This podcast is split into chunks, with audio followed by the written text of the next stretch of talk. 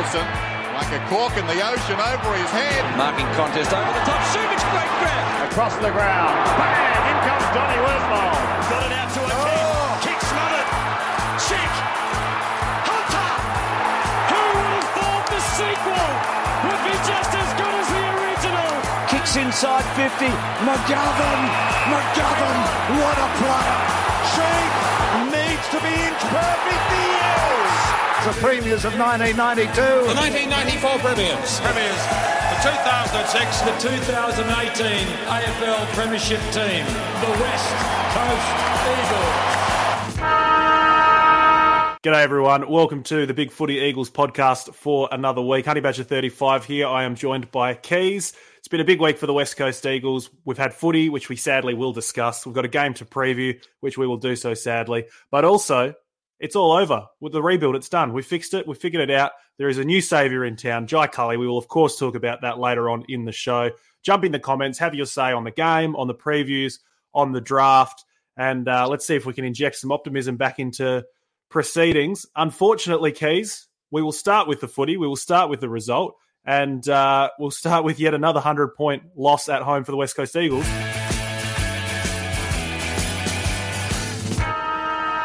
Nine goals, 660. We were defeated by the Dogs 25 11, 161.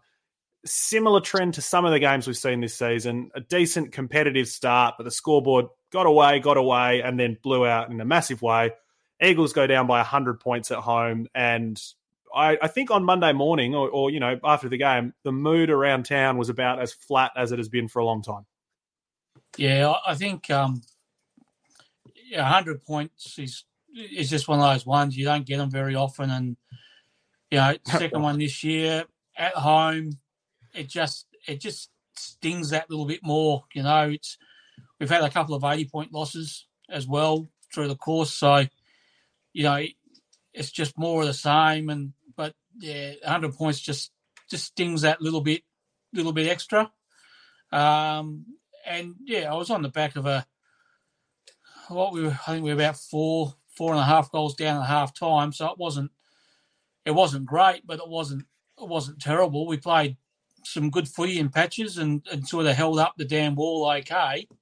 Um, and some of the stats, I sort of looked at the stats at half time and, you know, I think we were already behind in contested possessions, which is not unusual against the Bulldogs. But I think, mm. um, yeah, tackle count was was okay. Um, you know, I think the inside fifties wasn't terrible. Um, free kick count was even, which is a win when you're playing the Bulldogs. Well, not for um, long. And then, and then, yeah, unfortunately, I, I think within about three or four minutes of the third quarter, they put another two or three goals on the board, and from there it just became a bit of procession, and uh, we just kept turning the ball ball over, and they just kept on making us pay. Um, and you know, you know, we spoke about this before we started. It,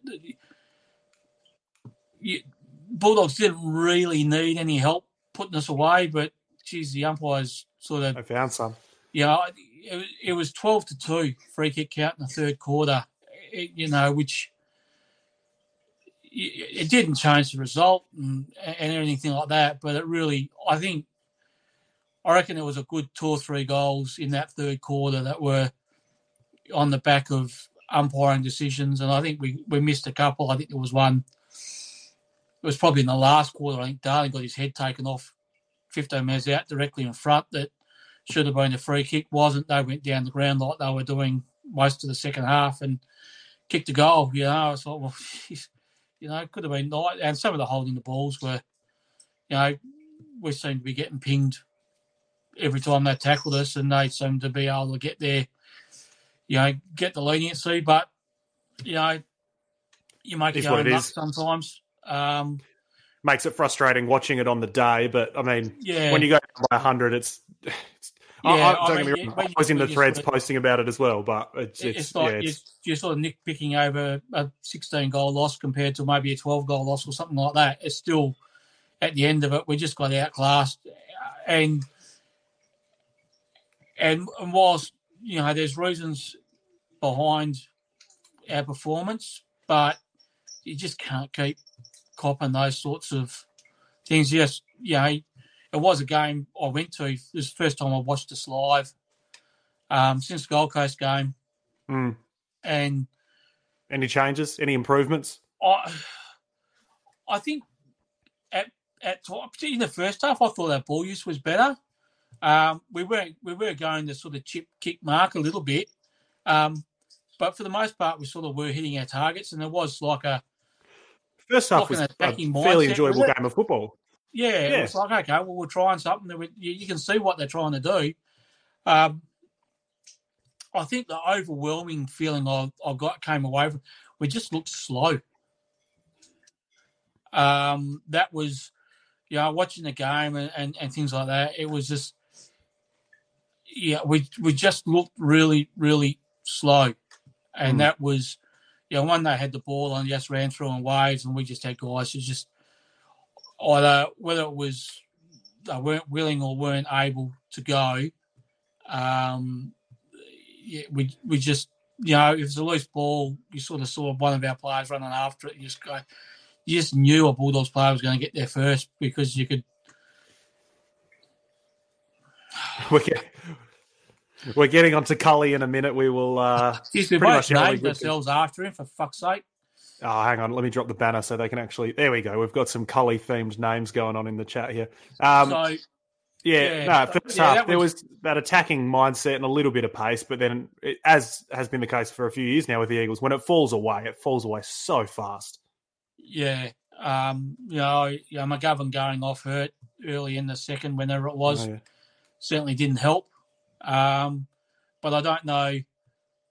Um, it wasn't. I thought Barrass had a pretty good contest with Naughton.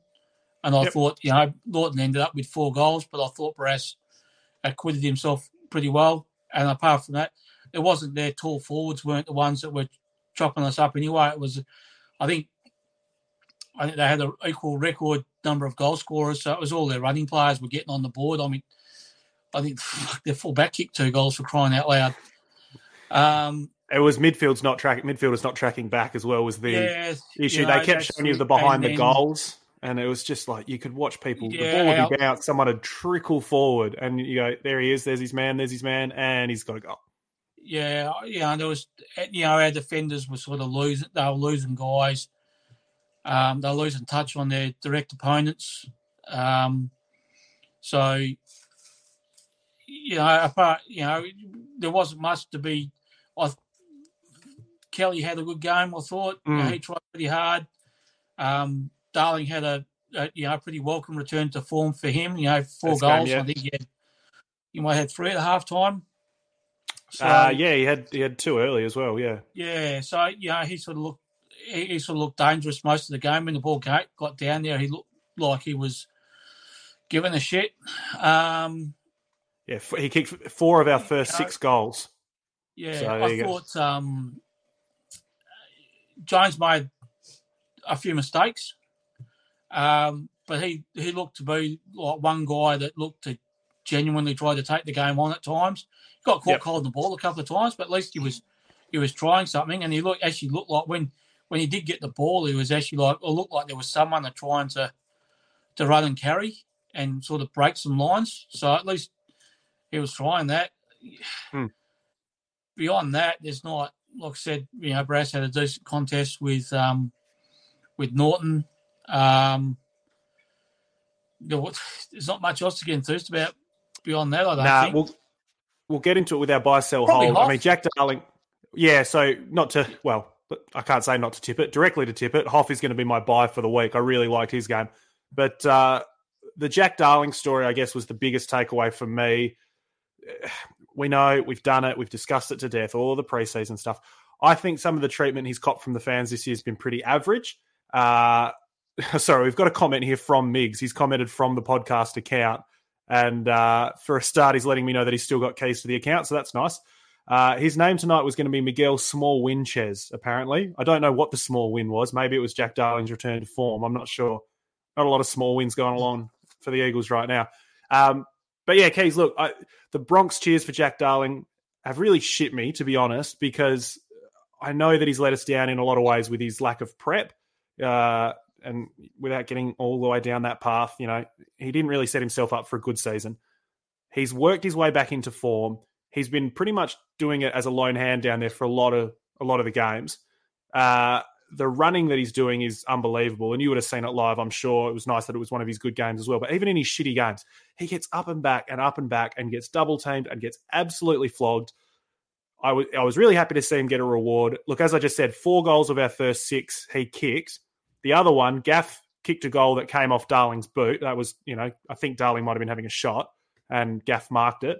Uh, Bailey Williams kicked a goal, which again I think Williams got it from Darling. I think that was the one Jones kicked it out to Darling, who had to sit and wait for an eternity for some help, as he always does.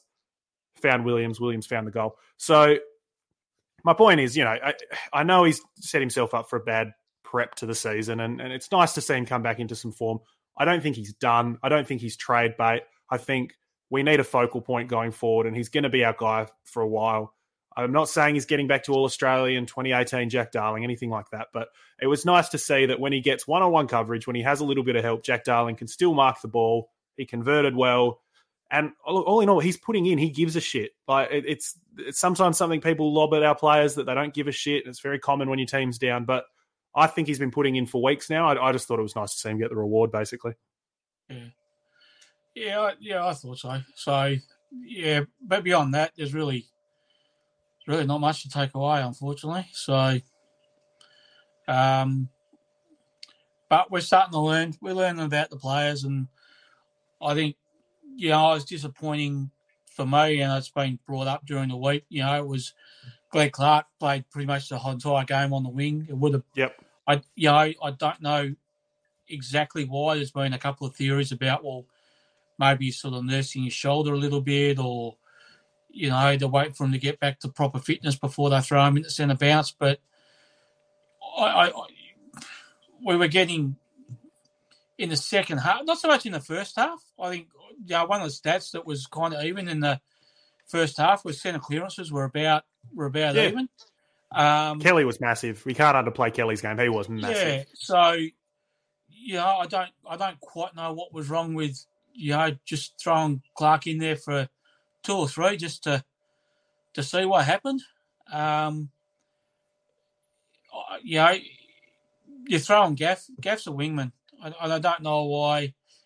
You, you, you, there's problems you sort of I'm trying to back Simpson in as coach and things like that, but then he does things that oh, make yes. it really easy for people to um, have a ping at him for. And Gaff in the set, Gaff in the centre bounce is one of them. I mean, I, I don't know why.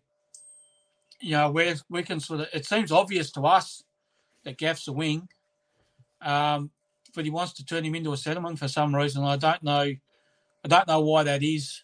It has well, quick I've got the centre bounce numbers here that Miguel's posted, um, which was a, a, rare, fantastic post here from Miguel Sanchez. Uh, but you look at Clark's numbers, for example. Uh, you know what? Let's transition this into buy, sell, hold.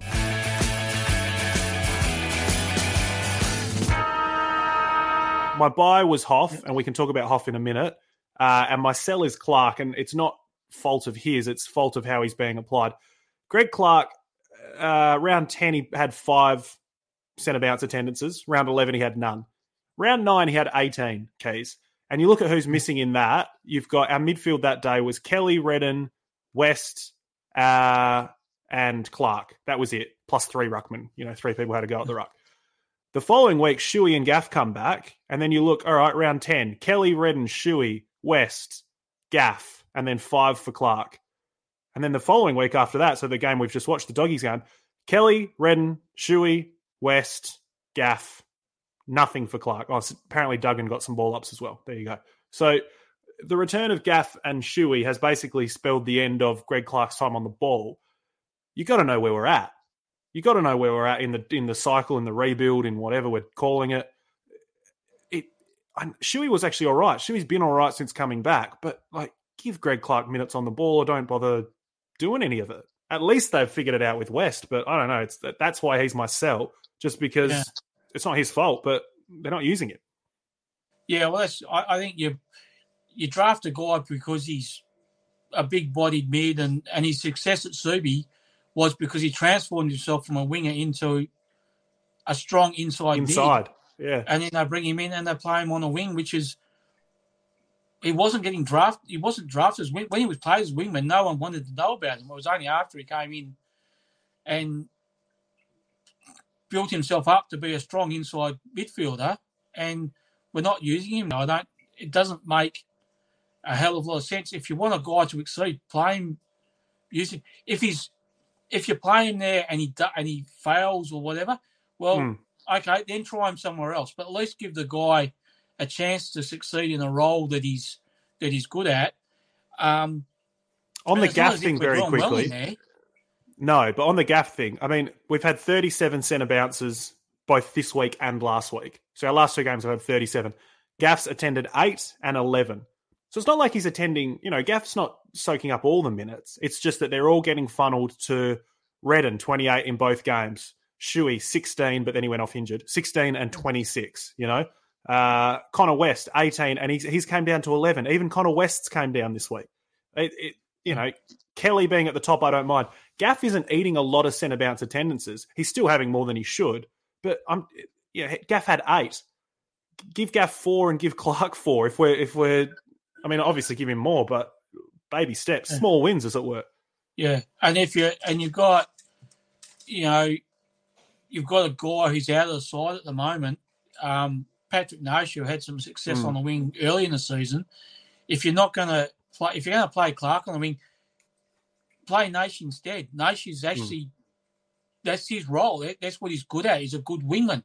So, you know, that's this is the sorts of things where, you know, I think people right to get frustrated when Simpson at because it's like, well, why are you doing this? And and if you if there's a reason behind it, like, you know, maybe explain it. And and, and you know, why aren't you know, I guess a he has two press conferences a week, one after the game and one during the week. Why are reporters not turning around saying, why are you playing Gaff in the middle? Why aren't you playing him in the wing? Why is, you know, they come up with dumbass questions mm. instead of asking some of these ones that you sort of, you know, ask people sitting in the stand. It's, I'm, I, you know, you've got to be sort of guessing, assuming that there's reasons before, well, behind it, but yeah, it'd be nice to know what they are because at the moment I can't see what they are, and that's and I think that's where you know a lot of the criticism. You know, one of the criticisms of Simpson is he's stubborn, hmm. and you know we where we are at, we should be, you know, throw the magnets up in the air and just toss things around and just see what the fuck happens because see where they land. I mean, we're, we're losing by hundred points. It's not like it's going to get worse. Mm. Mm. So that's where, and I think that's where the fan frustration comes into it that there's things as like, well, come on, there's issues behind our our fall, and uh, you know, I'll I'll defend a lot of those things. I mean, injuries and the impact of COVID on fitness of the players, and you know, we actually were we were going into a probably a depth because our ist is laging. Um, there's things, verifiable reasons why we weren't going to be as good as we were in years past. But with that in mind, um, you know, try some things. This is mm. this is what we should be doing. the difference between a hundred point loss and a hundred and twenty point loss. Let's just say, let's just say Greg Clark yeah. is materially worse than Shuey and Redden, for example, and it and it leads to the other team putting on four extra goals. Hundred point loss and a hundred and twenty four point loss. It's the same thing. It's the exact same thing for us. But Clark getting midfield minutes and Clark not, it's not going to change the program. It's not going to completely flip the whole club on its head and will be a threat again. But yeah. you find something out about somebody on your list, and if he's not going to be part of the next sort of generation, which is what we need to build towards, that's fine. You kick the tires, you found out. That's where we are. Yeah, I mean, we're getting looks. We're getting a look at Williams. We're getting a look at Jamieson. Yeah, you know, it's like okay, well, there's you know some of the Jamieson's not is is okay. Some of Williams, I'm sort of, if, if I'm buy, since we're doing buy, sell, hold. Yeah, let's um, do that. Yeah, I'm I'm selling Gaff. Um, I think I might have sold him already this year once. Um, when when I say we looked slow, Gaff looked Gaff looked painfully like. Remember back to our our last like really shitty period, and there was vision of um, Chris Yarran running away from Adam Selwood, Mm. it, and just taking Selwood was ball five, which basically killed off Adam Selwood's career. Everyone's just like, he's done because Hmm. Yarran looked looked over his shoulder and looked at Selwood chasing him and just gone, Well, you're not Hmm. catching me and just ran away from him. And Mm. when Selwood was trying, but was just you know, standing still basically. Um there was times on Saturday night where that's what Gaff looked like. Um he's possibly possibly carrying a bit of an injury. I mean he's he's missed a few games of late with quads and foots and things like that, and that may be having an impact. But if that's the case, don't play him. We've got Yeah. Nation the seconds. He's a wingman. Play him instead of instead of if he's not. These senior guys, if they're not 100 percent fit, they shouldn't be playing. So No. I'm going to assume that Gaff's fit because they're playing him. But um, I mean, pace wasn't pace was never part of Gaff's arsenal. It was the fact that he could run all day and just, you know, at the 30 minute mark of the fourth quarter, he was running just as hard as he was at the first minute mark. Yeah. But, you know, slow play, guys who are already slow can't afford to lose any pace, and Gaff has, and it's sort of, he's trying, but he just, and he has that really funny running style anyway. Even at his best, he's he looks laboured. like it he was- looks like in the first two minutes he looks like he's spent because the But way that he runs. At his yeah, at his absolute best, that's what he looked like. Yeah. And you you only had to then go to the data and see his So- impact to know that it wasn't. But yeah, it doesn't do him any favors when you So, already look yeah, um, gassed un- and you're gassed. Unfortunately, we've got. I think he's still got two years left of his contract, so we're not going to, unless we do a Collingwood and pay half his salary, we're not going to get Hmm. rid of him.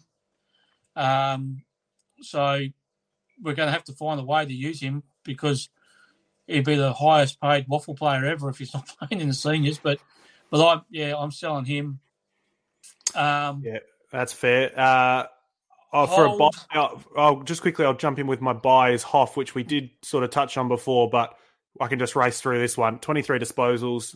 I was surprised to see the number. I thought that's a little bit higher than I actually expected, but some of the disposals that he had was great. He takes the game on. It's the fearlessness that you often see in young players as well. He's starting to embody that.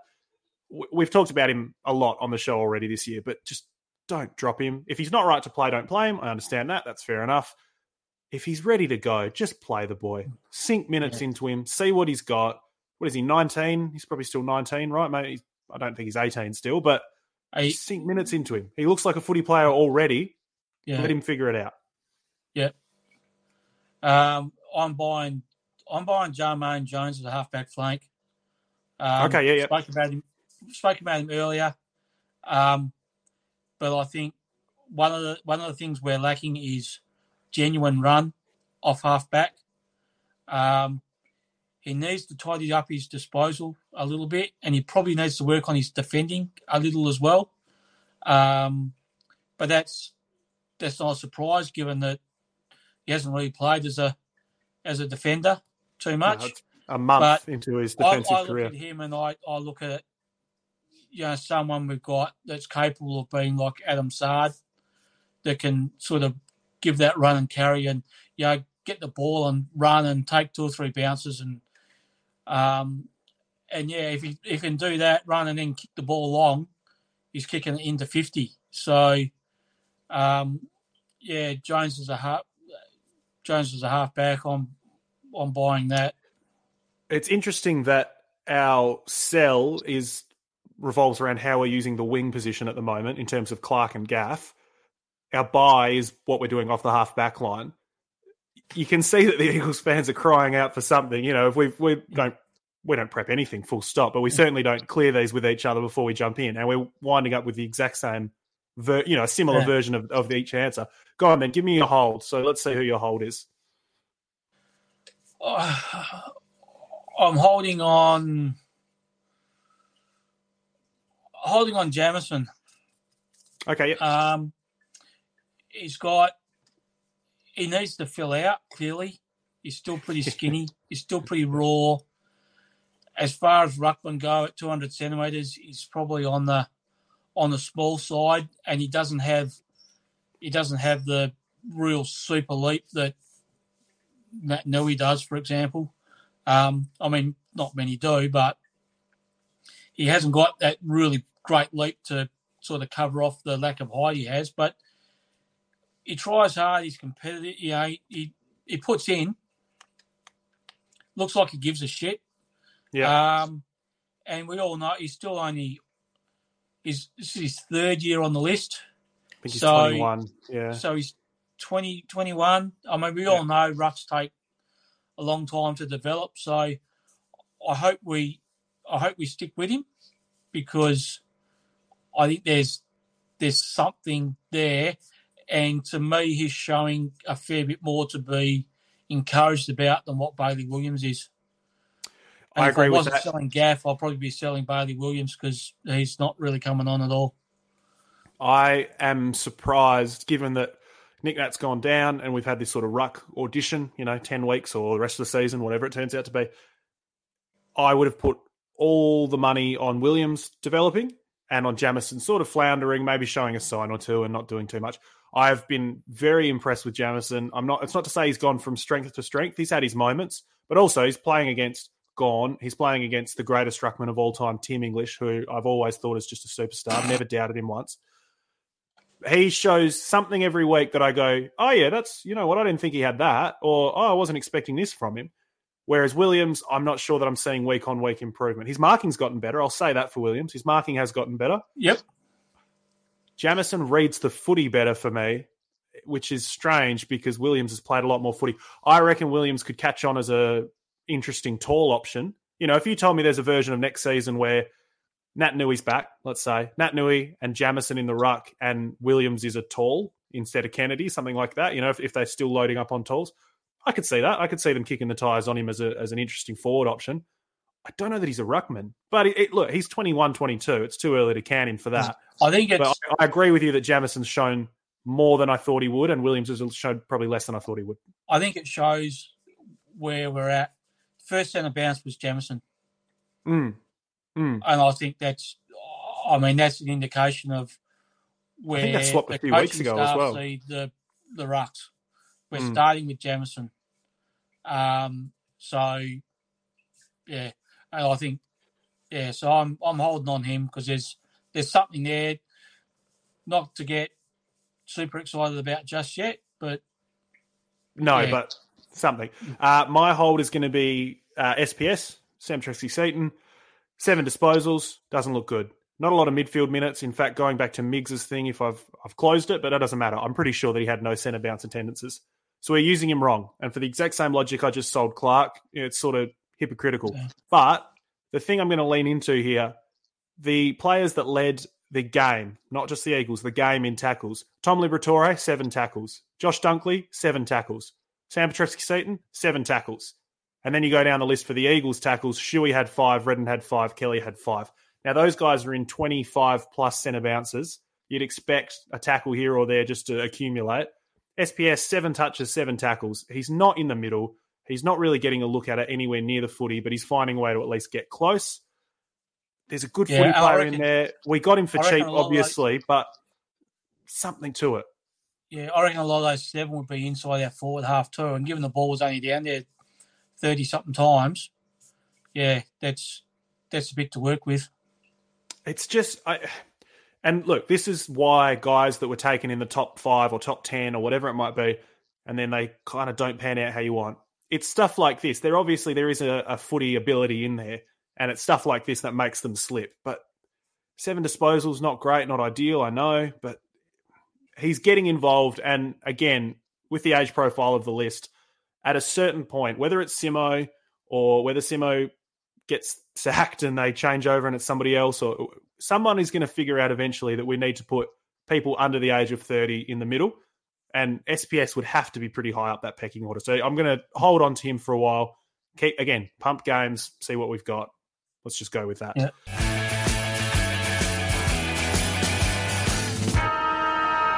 Keys, shall we get into the main event of the podcast? And I, of course, am talking about the mid-season draft where the Eagles had the first overall pick.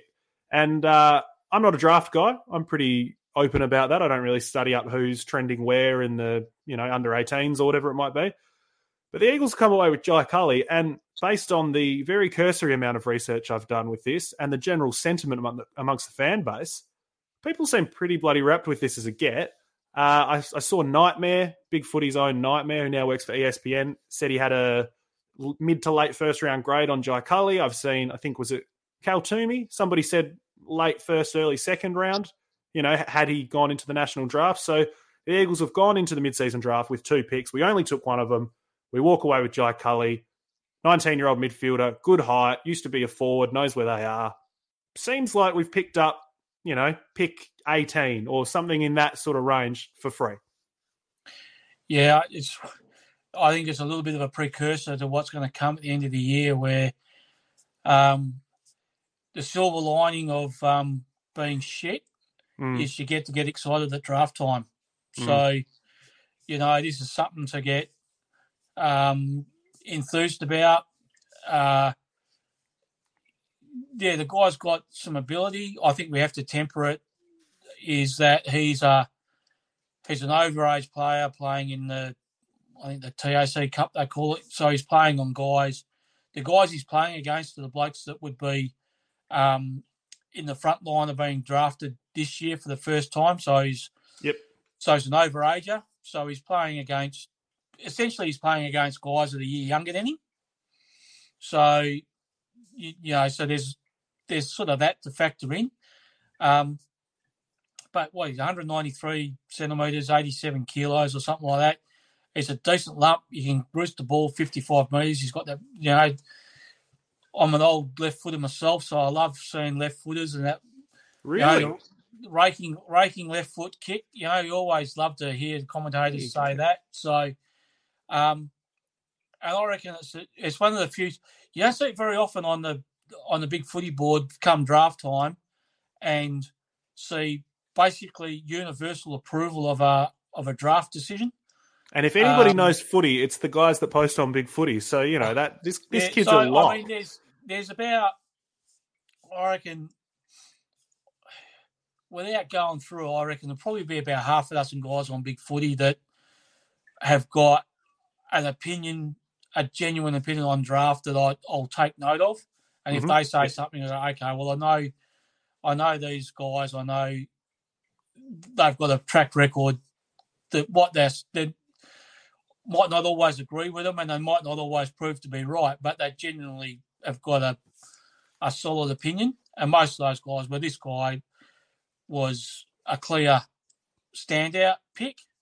Um, and I think from, you know, in the lead into the draft, it was basically everything you saw was this guy was the, was the best, the best pick. So, um, funnily enough, you know, we're all, we've all got, um, PTSD with drafts and everything like that. And even two hours before the draft, everyone was worried that somehow we'd fuck it up and not pick him for some for, for whatever reason. So it was good to see. And then um, there was a sharp intake of breath when they said the Eagles have picked. I was kind of like, oh. Again, I know nothing about anything, it, it, least it of all about the draft. Where, like, oh. where on, on on draft day, some of the media sort of got hold of a bit of a throwaway comment that he he said he wasn't expecting to be drafted by the Eagles. Hmm. Um, they haven't told me or whatever, whatever. More of a just a young guy just going, well, I, you know, trying to keep his expectations low and everything like that. And I was sort of getting put around as oh, the Eagles have said they're not going to take him. And um, like I said, our board sort of started melting, thinking they're not going to do it. And reality was, I watched the I watched the draft within five minutes of the draft wrapping up, they did a live cross to him wearing an Eagles polo in the, in the shirt. Yeah, yeah, yeah. So it's like, well, yeah, there was, and you know, Simpson talked to him. I think it was a fair there was a fair indication beforehand that that's what we were going to do. Um, I like his attitude. Mm-hmm. You know, the, the, the interviews I've seen since we drafted him, he's so he's pretty down to earth. You know, he um he's pretty open that you know, he said, Well, why did you know, often you hear guys that didn't get drafted the year they were eligible turn around and go, you know, I was disappointed and stuff like that. Um, he trust trust straight up said he said I didn't expect to be drafted because my footy wasn't good enough. Um, and then said, but I wanted to play AFL footy, so I went away. He put in a weights room, he did running, and he did all the things he needed to do to um, to improve his game with a mind to you know hope to get picked up mid season draft. So mm. You know, hats off to the kid he's sort of like, okay, yeah, I wasn't, he hasn't sulked about it. He's just like, I wasn't good enough. That's why I didn't get picked. So now I've got to go and work on it. Um, yeah, I, I think the general consensus seems to be that if there was no mid-season draft, he would have sat probably early, early second round. Mm. Um, which is the mean that he's not perfect and he's not, you know, he's not going to be Chris Judd Mark II or anything like that. But how dare you? Um, he, has got he's got attributes that we lack, um, and you sort of couple that with you know we've already spoken tonight about Hough and how he's mm. sort of coming through. Um, we have unfortunately we haven't seen Chesser yet, um, but you know there's you know before he played the game the, the way his attitude was and things like that. And I thought, well, okay, well we might have something to work with there. You know, we've got you look at you know well, what Chesser, we've got Culley, and now we've got Hough. Um, okay, we've got you know throw in pick some, one or two. There's some nice know.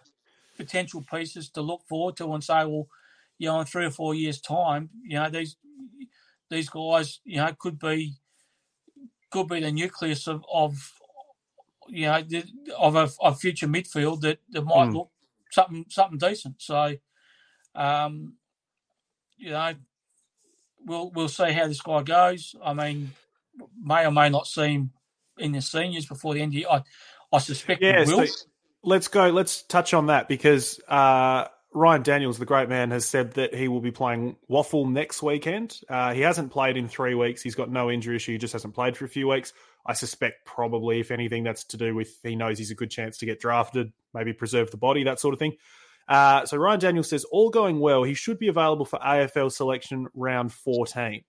You look at the Eagles fixture, we've got the Crows this week, then we've got the bye. Round 14 is a home game against the Cats. Do you think they're going to expose him at all this season? Because I don't think pre draft, I was like, great, home game, post bye, let him hang out with the boys for a week and then let's get him in. But the more I think about it, I don't know that that's realistic. And I'm not certain that we're going to see him until, you know, the last four or five weeks of the season. We've got a little run at the end of the season. Home game against the Saints, away to Gold Coast, two home games in a row, Crows and Dockers, and then we finish in Geelong. If you tell me he plays three of those four games, you know, Saints, Suns, Crows, Dockers, and then we shut him down ahead of Geelong, I could see that being maybe the more likely option to playing footy rather than coming in round 14 yeah, I, I I'd be surprised around. I mean, you just you, you, it's as much as anything, it's probably a product of of who's available around him.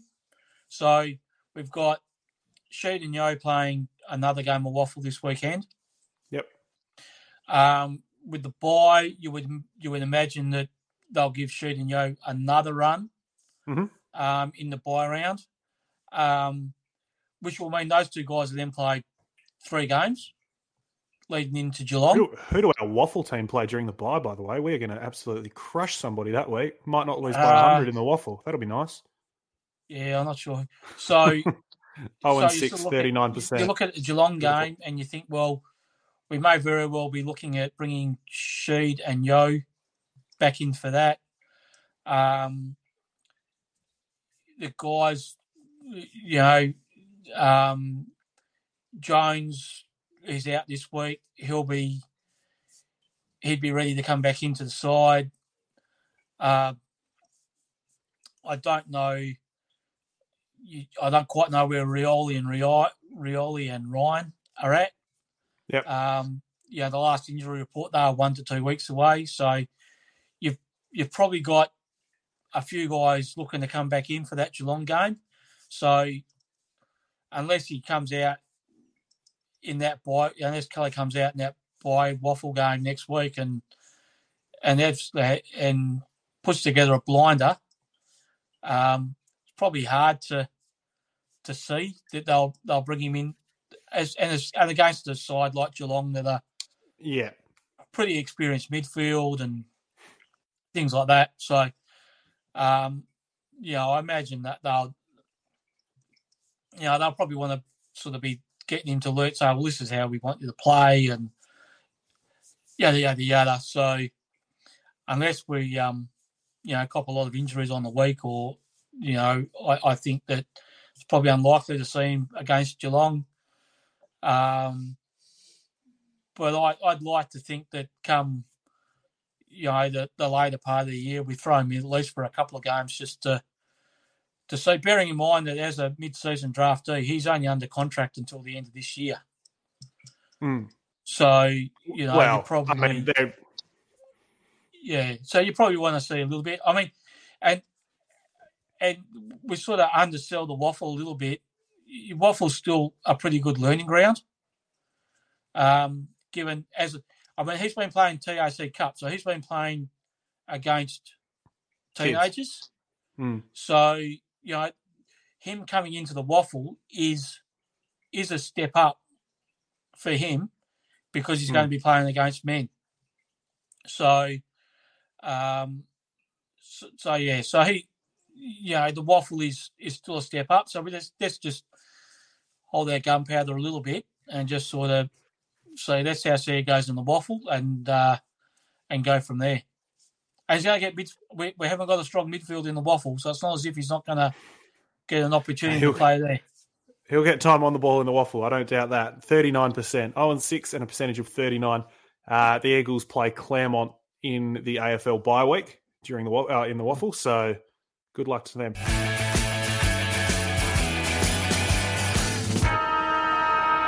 Uh, Keith, shall we do a quick run of some heroes and villains and then get into the Crows game? Do you have any heroes at all to lead us off, or do you just want to do a quick clip on, on a couple of folk? Oh yeah, I do a, a real a real quick clip on, as a as a hero, which will sort of segue into my villains. Um, well, I've got two heroes. First one sort of goes back. I'm going to give a hero to Ryan O'Brien simply because he managed to not fuck the unfuckable. Good job. Um, You know, you read out the name. He didn't. He didn't read Hang the wrong read the wrong number out or anything like that. He managed to, you know, he he did. He managed to do that. So you know, Good job. yeah, good good job on that. Um, uh, uh, Will Schofield, I'm going to give a bit of a shout out to a hero. Um, he's been pretty prominent in the media uh, this year. Mhm. Um, with and to me, I think he's done a pretty good job. I mean, it's a few times I've sort of he said some stuff. You sort of raise your eyebrows a little bit, but for the most part, he's been pretty balanced and He's been bang on Um, about Freo. He's been riding them from the start. Yeah, yeah, he's looks been the smartest you know, man in the room. I think he's he's managed to straddle that, you know, that bias sort of thing. He's, he's managed to be pretty balanced. Um, it's come out. I haven't because I don't subscribe to that code AFL. I haven't read the full article, but he's he's done a bit of a right, and I've heard him speak a couple of times in relation to where the Eagles are at. Mhm. And I think, you know, he's he's he's done an article comparing it back to the Eagles of 2010, and he said, "Well, that's I played in that side. I played 20 games that year. I know what it's like to be playing in a shit side and how hard it is and things like that." He says it doesn't. He's not sugarcoating and not saying that you know the Eagles, you know, will automatically turn around just because they're shit. It's automatic. He said there's a lot of hard work ahead, but he's also been fairly balanced about where we're at. And um, one comment I did uh, pay a lot of attention to that was highlighted was his his description of Worsfold. And I think if people remember back to 2010, when we were getting hammered quite regularly, not quite as bad as what we have been of late, but we were still getting some pretty big hammerings. Mm. you know, Worsfold was quite adamant that you know there was talent on the list and it's going to turn and and um, you know things were on the right track and it you know it was pretty much laughed at, thinking whether you're delusional and you know the next year we came out and made a preliminary final. A lot of the players on that list in 2010 made the grand final in 2015, and a few of them were part of the 18 premiership side. So mm. he kind of knew what he was talking about and it sort of reminded me a little bit of, uh, you know, Simpsons at the moment is copying a lot of, you know, a reasonable amount of flack, probably more so from fans than anyone else. Um, but he's holding pretty steadfast and saying, well, you know, yeah, it's not great, but this is what we're trying to, we're working on things. It's not going to be an easy fix, but, you know, things are going to come through and eventually they'll turn. So, um, yeah, so Hero for me is Schofield because he's not going the easy option of just saying, you know, no, no, no, those guys are fucked. Look at them, they're terrible. Wah, wah, wah. So that leads me to. Sounds like some other people that I know. Yeah. So, all right, I didn't. I don't watch a lot of the footy media simply because there's really not much joy. It's just piling pain on pain. But did see bits of snippets from uh, on the couch and yep from from two of the dumber forwards going around, Jonathan Brown and Nick Riewoldt. Yep. So I got no problem with the media giving us a clip. You know, where we're bottom of the ladder. We've got an historically bad percentage. We've Can I just say, I think we've gotten off lightly. I think news hasn't filtered across to Victoria yet that yeah, yeah, I think yeah, ability issues from early. lucky that we're in WA and not Victoria because I think hmm. at the moment North Melbourne and Essendon are copying far more than what we are, and I, I think so. So I'm not I'm not having a go at these guys because they're having a crack at us. I, that's it's not because they're having a crack, but I think if you're going to give it some fucking thought and go. So, amongst other things, um, and, and, not everything I heard him say was wrong, mind you. Some of the stuff was on the money, but hmm. they've gone for some pretty low hanging fruit. Jonathan Brown's had a, amongst other things, had a crack at Jack Darling, and we, we spoke about him. And I saying, saw that of all the and, weeks. Yeah, so it's like okay, well, you know, saying I wouldn't like to go to the trenches for a guy because he you know, he walked out, he wouldn't get the, the vaccination. And on the eve of the season, he backflipped and and came back because he was worried about losing the paycheck. Now, if you paid attention, you giant fucking buffhead, like, I think he was done for not getting the vaccine. Okay, you know, there's no reason why people shouldn't have got it, but some people didn't like, didn't want to have it. He was, you know, there was a small percentage. Those people ultimately entitled to their opinion. Mm-hmm. Doesn't make them right, but they're entitled to do make their opinion. The reason he didn't get it when he did was because, or the reason he got the vaccine of ultimately was because the Novavax vaccine came out, which is a different type of vaccine to Pfizer and AstraZeneca. And it was one that his doctor said, well, this is one that's not going to have the problems that the others. You can do this one. So he wasn't refusing a vaccine. He was, but he was waiting for the one that he was happy to use. When that became available, and basically as soon as it did, he had his first dose, and then three weeks later he has his second dose, and then he could come back. And that happened to be on the eve of the season. So it wasn't a backflip. It was waiting for one that he was happy with. But also so, getting away from the uh, the vaccines, I suppose, element is so tied to the Jack Darling story. But for a start, why now? Why bring it up now, 12, 11 weeks into the season, on the heels of his best game by far? Also, the Eagles are further away from being competitive than a little bit of team unity if half the team were on board with his decision, that's your right, whatever, whatever, and the other half felt a little bit caught offside by it and they didn't really want to welcome him back and the group's fractured a little bit, things like that. You, you erase that from history, you erase that situation. The Eagles will still be shit. we are not one fractured group away from being a real solid unit that's not getting belted by 100 points every week. Jack Darling's not the one that's that's letting the team down right now, and you know a few boys not being mates or whatever it might be. A few weeks ago, them being mates and hanging out was the issue. You know, Jack Darling went surfing and he's he's in trouble for it. So yeah. I so, just don't get it. Yeah, so it's like of all the things, it's like well, that's really and and funnily enough, I think of all of all the things out of all their problems, what I'm not seeing is any real real signs of disunity, disunity amongst the playing group. No, nah, North Melbourne, it's been prominent. Essendon this yeah, week, it started to not, be very prominent. You're, not really. I, mean, last year we had McGovern and Yeo yelling at each yep. other and things like. I'm not seeing that no. sort of stuff. I mean, maybe that is there. Maybe there's a little bit of ill feeling, but it's really not disunity. Out of all our issues, disunity doesn't really seem to be an issue. But so that was like, if you're going to raise something, get it right, and then that comes Nick Riewoldt. He said, "Look at what the guys down the road are doing. Why aren't we doing that?" I mean, for fuck's sake, they've missed finals for the last six years. Mm. That is why it's taken them six years to finally get their shit together and start playing some competitive footy. Mm. Mm. so, what the situation that we're in, sort of thing, the situation we're in at the moment in terms of list that okay, we won one and they didn't, but that's immaterial. Good team, up and about for a while, aging list. You top it up, you top it up, you top it up, get it to breaking point, and then suddenly it's you know, the foundation is gone. It's the same thing that happened with the Ross Lyon team. It's the same thing that Nick Riewoldt would have seen with Ross Lyon at St Kilda, by the way. It happens. And then you gut your team. And it doesn't happen to this extent. The Eagles are historically bad, and we're not going to go around in circles as to the various mm. factors or whatever, whatever.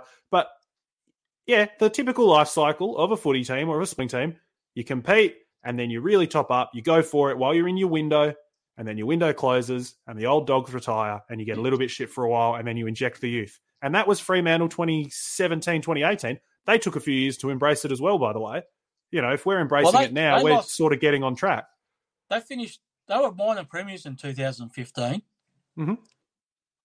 They lost the first 10 games of 2016. Yeah. That's, you know, so they've taken, and they've had a few. If if we get to 2029 and we haven't played finals and we're still, um, Migs here uh, saying is the lack of arguing a sign that the players don't care. Good stuff. Yeah. Um, you know, 2029 and we haven't played finals in the in the year semi, then compare us maybe to the side down the road and see how they're going. But they finished. I had a look at this other night. Since 2016, they finished 16th, 14th, 13th, 13th, 12th, 12th, 11th. That's Pretty six good. years of top 10 picks. Slow increase though. Good, nice slow build up. Yeah, slow build up. You know, and they've, you know, and that, and in those six years they haven't done everything right because they've had a couple of, they've had Sarah walk out in the club. They've lost their the best Hogan and fairest Lachie Neale, and yeah. So, if you're going to compare us to someone, compare us to someone that's okay. Compare us to Geelong. Mm. For, mm, that's for the someone obvious one. And say, you know, Geelong have managed to stay competitive. Um, uh, you know, Richmond. Sydney's another one that gets thrown around, but Sydney bottomed out Sydney, and got the youth. Sydney had Hawks bottomed out and getting the youth. Sydney have had two years out of the final. They had two years mm. Um, finishing in the bottom four. Mm. So, you know, by the way, this isn't to sink the boots into Freo just quietly because I thoroughly enjoyed their win against Melbourne. You know, it's not popular because yeah, I mean, Freo Eagles, but like, good on them. They're going all right. I mean, I mean, this is a, and this is a thing that it kind of shits you with. This is the footy media as a whole. Mm. Is they pick this when the Eagles are up and about. You don't hear about them on the, the shows over east. You don't. There's nothing saying, "Oh, look what the Eagles are doing. Look how well they're doing," or what they. You don't hear about it, and it's the same.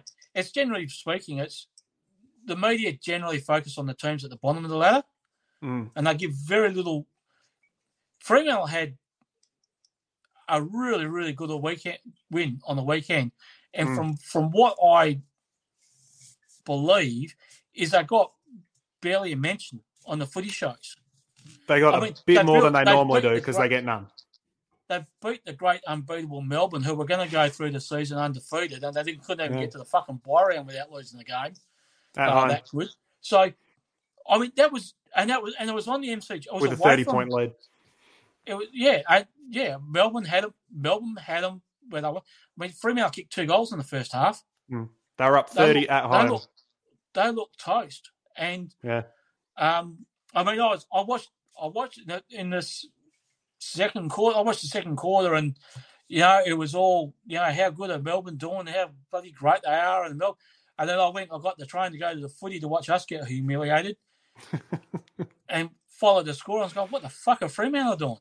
It was, um, it was fun to watch. You know, yeah, and that was the thing. I mean, people said around it was one of the best. The third quarter was one of the best quarters of footy, and it was exciting. Awesome. It was this, that, and it was like so where the fuck is that shit on Monday night when you instead of just pulling nah. up random shit about vaccinations, yeah. you know, turn around and have a look at the team and go, gee, these guys were really good, and they've put, you know, they've put. I mean, I doubt they can win the premiership this year because they're a young side, and we've all seen how how that pans out throughout mm. history. That sides on the rise tend not to to win flags. But shit, they put their hat in the ring on Saturday. Hmm. You know, beating MCG in Melbourne. Um, another thing is we had more people at Subiaco on Saturday night watching us get beaten by 100 points than the top team in the ladder playing another top four side at their home hmm. ground. So, anyway, so yes, so villain of the week, villain, yeah, Fox Footy talking about the Eagles too much, not talking about Freo enough, bastards. Yeah. Uh, let's, let's get into the Adelaide game.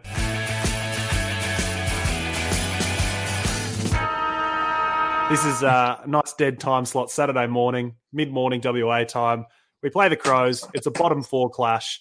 And uh, let me change the banners over here just very quickly so uh, newcomers know what we're talking about. Round 12 versus Adelaide, Keys they started oh like not too bad. You know, we've just talked about how Dockers are up and about, and they had a, a one point loss against the Dockers. That was that really good spoil Chapman on the goal line uh, at Adelaide Oval, and then they had a very very close win after the siren against Port.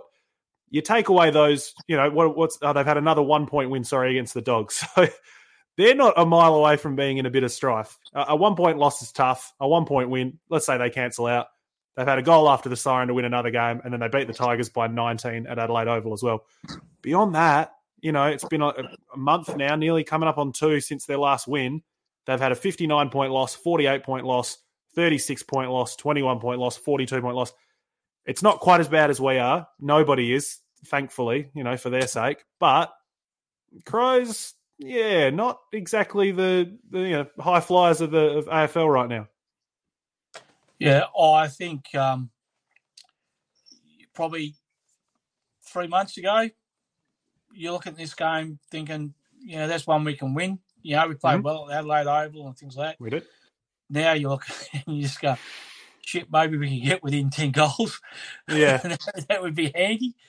Um, I must admit, I looked at the at the Adelaide team on paper just to sort of see, oh, who's who's there, and I don't watch as much footy as I as I used to, so I factored that into it. But I was reading the names on the Adelaide team sheet, and I'm going, there's a lot there I recognise. Um, and, and and the ones I did were like, oh yeah, they're kind of they're kind of the same problems we are, you know. Mm. You know, guys that can maybe get the footy, but they're slow and their disposal is shit, and you know they I think one of their guys, uh, one of their genuine good defenders, Butts, is out this week. Um, they do get Walker back, who has, ha- who has been having a decent season. Um, but you sort of look at it, or what are they going to do there? Just stick Tommy Barrass on him. They've got the ins and outs for us. Sorry, I should quickly just say Shannon Hurn in, Jamaine Jones out, uh, which is the shame from last week. So, and, and according Edwards, to the West Australian, McGovern's back as well. What, back, is he back in? Is he? He's back in, even though he played Fantastic. last week. I mean, so you look at that: Barrass, Barrass, Gov, Edwards, Hurn, tall, not exactly mobile. So you go Walker and Barrass, and then Edwards and Fogarty. Uh, like Uh, Phil, Phil, Thilthorpe, I think, is playing. Thrillhouse is playing. That's correct. Yeah, and I don't know, and um, my knowledge of Adelaide doesn't. I think maybe Himmelberg. There's a Himmelberg place for Adelaide, does he? I, I The, don't know. the shit one, yeah, yeah, Um, the shitty Himmelberg Elliot. Yeah, so you know we're probably we're probably a touch tall down back, and given it's, I think there's rain forecast over there, so um, maybe maybe Edwards is a laid out candidate. I don't know. It depends on maybe McGovern is because he's you know his back is you know backs you don't want to mess around with. So if he wakes up, he's not quite right. You probably don't want to play him. Uh, let's Um, have a look at our emergency but- story because excitingly, I saw Foley as one of our emergencies, which is at least nice to see that he's you know up and about and, and ready to roll. Uh, emergencies, we've got Foley, Rotham, Dixon, and Nash. So you'd say Rotham is a very easy swap to make if Gov's out or if you know, so whatever I- I Edwards mean, is a laid out, something like I that. I don't know. I I think the media have.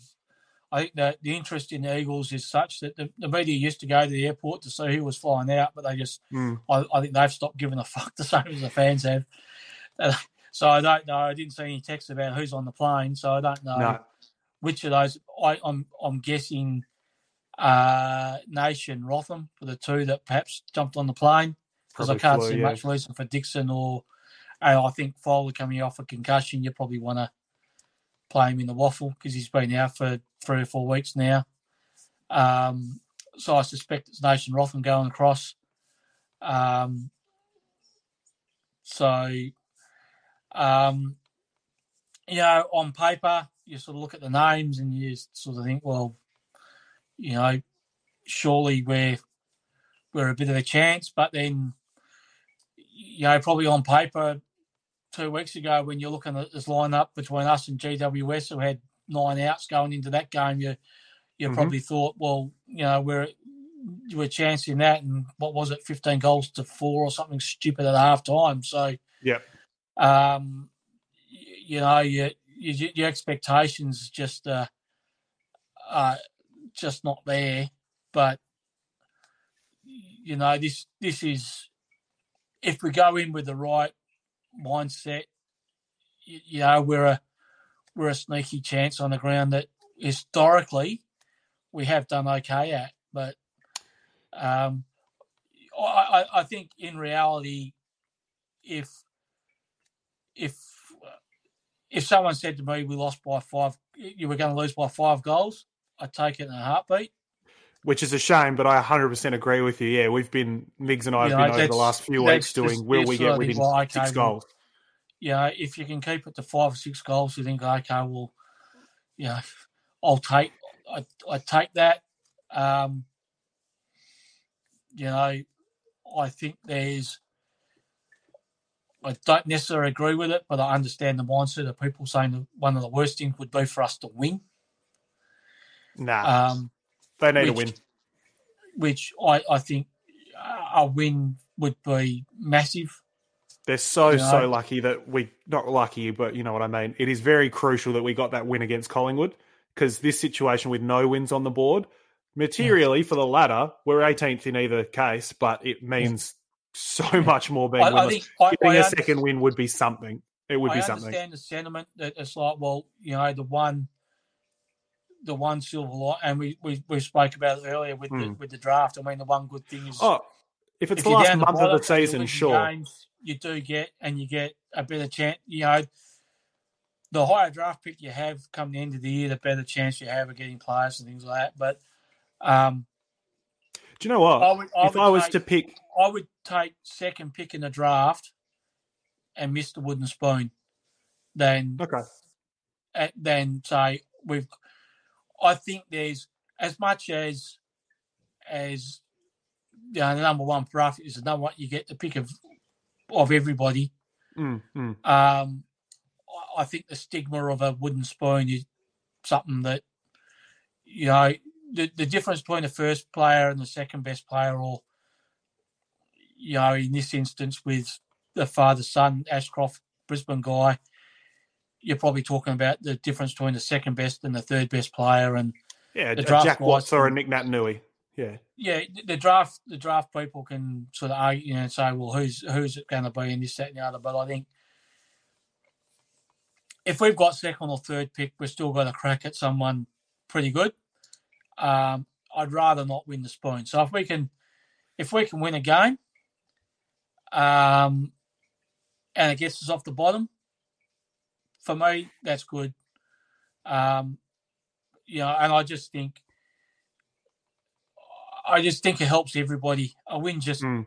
you know, the general sentiment is, you know, and, and I think the guy, the players, the players want to win. I mean, they, I this I, I go back to Will Schofield, and it's like I'm sure those guys don't go out there going, "Oh, uh, it doesn't matter, we lost because the team, the club will get a good draft pick at the end of the year." Nah. The the players go out uh, as much as you sort of look at it and you go, you know, look, you know, people will say the players aren't trying and things like that. Their confidence is shot. Hmm. Um, I'm sure they go out there wanting to win. Oh, what about you know a Kennedy type? He's not going out there thinking, well, Yeah. at least the boys I- will I get a good pick. He doesn't see it. He wants a win. And, and and I think I think there's times when you when you're down the bottom of the ladder, you see it in the reaction of clubs when they sides that are down the bottom and they win a game. You see it in the reaction of the players, the Hmm. way they sing this. I, the the most rousing songs are a side that's lost their last ten games and they win one. yeah, You know, that's when when you see you see a guy, you see a side at the top of the ladder win a win a win a game, and um, hello, June. Fuck June's yeah. asking if if she's missed the swearing. There was a bit of heroes and villains before. Maybe scroll back and we'll get to the Nick Riewoldt segment. Nah, it's just quickly while I'm reading out comments. Sorry, Greg has said if we don't win this week, when will our next win be?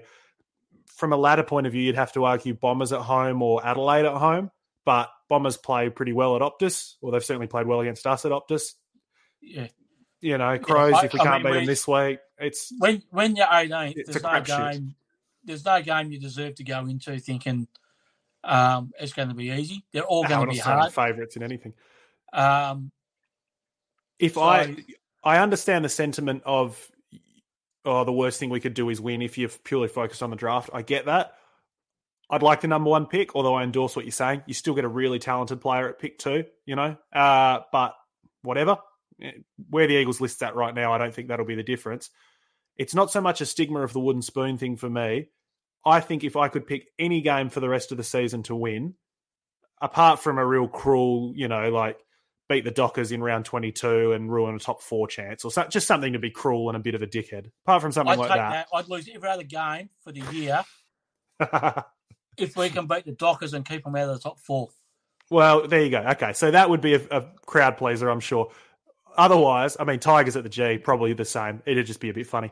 But Crows at Adelaide Oval, it's not sexy. It's not a cruel thing or, you know, knocking out some rival or something like that. Getting a win here and going into the bye week would be much more important, I think, if we were to then never win a game for the rest of the season, which, let's be honest, it looks on the cards anyway. I just think that week of reprieve and coming in with a little bit more of a clear head. I think Simo said the players mandated AFLPA have to have four days off during the bye. Yep. Go away. They don't have to stew. No one's pretending that it means anything. And it might cost us the first pick. But if you're telling me we don't win another game for the rest of the season, I'm not happy with that. I will cop the first overall pick as a nice consolation, but I'm not happy with that. Okay, maybe the Dockers scenario we've just invented would be quite funny. I'm sure it would make a lot of Eagles fans happy. But getting a win here, going into the bye, just getting a bit of a reset. We've got Culley. I'm not expecting miracles after the bye, but it just freshens things up a bit for two weeks, a week, you know, a week and a half, whatever. I reckon it's a chance it could actually be an important one. Now, with that said, we have zero chance of winning this game, so it does not matter. But I don't think losing this game is a good thing to happen for the club because it means first round pick. No, I think, I think if uh, if we're in the game, you know, if we, if we um, if we lost it by a couple of goals, Hmm. you would even then. I I I, I- mean, a, a narrow a narrow loss would hurt because narrow losses always hurt. yeah, that's shit. But you, but it'd be it'd be nice just to go into the game in the last fifteen minutes and go, shit, we're still in this. We're in this, yeah. and, and you Oh. and anything's better than a hundred point loss. But yeah, just saying, sign um, me up for a win this week if it were on the cards, which it is not. Yeah. So. Uh, quickly, let's talk about a few little matchups. We've already said Barrass and Walker is a pretty obvious one. The ruck division, we spent some time on it earlier, case in terms of you know Jamieson and Williams. Who do we like? Who's developing? Whatever, whatever. I'm reading out total hit out stats here. Jarrod Witts leads the competition for the Gold Coast Suns. He has played 11 games. He has 417 hit outs in total, a massive haul. About 100 behind him and second in the comp, having only played nine games, so he's missed two games, is Riley O'Brien. So you'd have to suspect that the hit outs are not going to be a fun little matchup this week you know, for Jamieson. You know what? That really surprises me because if if there's one thing I would say about Adelaide mm. that I was under the impression of was that Riley O'Brien's actually having a pretty shit year. Well, they dropped him to try and embrace a little bit of youth in the ruck comp. And then he's gone yeah. to the SANFL and had about 600 hitouts and 25 touches okay. or something. They had to bring him back, to be fair to him. Um, yeah. So that's, so, yeah. So. But I mean, yeah, look, we've had him go. They've played against Gawn. They've played against the untouchable Tim English there's a few guys here that you know you go, all right, Jamieson, follow him around, Bailey, follow him around, see what he does, see how he gets on. Riley O'Brien and Bailey Williams, you know, they, they could be a, a parallel there at some point in the future if Williams turns out to be a decent footy player. So stick with him, see where he goes, see what he does. Probably not going to win the hitouts, let's be honest, but you know, it kind of simplifies things if you know that let's rove to him and maybe he'll crack the 50 hit out mark on the weekend. But another good opportunity for those guys to learn, I guess, Keys. Yeah. Yeah, I, I think, I mean, the the Crows midfield has got Crouch and Keays and I don't know, some other people. All those um, other people. I mean, Crouch and Keays are, are two guys. Keays is a big one. They, I mean, I like his name, obviously. But, obviously, yeah, sounds right. Um, I mean, they're two midfielders that tend to get a lot of the footy, but do fuck all with it. They're kind of like our version of Priddis. Um, so, Critter, if you're watching, Brownlow medalist. Yeah. Um, you know, the back. If we can get the ball in there, their backline's not great. Um, there's a lot. Of, that's. I mean, that was. Uh, you look at their back, their backline, and just go, fucking who? Um, so, you know, yeah, if we can if we can break even in the um, break even, which is a massive if if we can break even in the midfield, but um, you know, we're we're a chance. Tells you something if we can't even remember who's in their team and still have no realistic hope of winning, says it, in, in all fairness, June, it, it, probably goes to my lack of fucking football knowledge or caring about what other teams is. So, um, I mean, I gave I gave um, the Fox Footy guys a bit of a drive by because they don't do their research, and here I am doing the same. But then I'm not on a six figure salary like those fucking yeah, peanuts. What, what am I paying you for this podcast, Keys? Because it'd be news to me. uh, so, yeah, yeah, I just just fucking I won't just win because I won't I won't. Um, I'm best player on the ground. I'm hoping that I'm hoping that JK has a game that just yeah, you know okay. reminds us of of how good he, he has been for us and, and maybe, you know, has a you know, one sort of big six goal bag in him just to go, yeah, you know, sail off into the sunset, mate. And I don't know how, I don't know what the numbers are. I don't know how far away he is from 700 club goals, but he must be getting somewhere near it. So, uh, let's have a look. He is, he's 10 goals away by my count. So if you can make up half that, 690 for the Eagles, yeah make up half that in one game, then you can find another five in the last half of the season. Well, then that'd be nice if you can get 700 club goals. So I'm going to go Kennedy.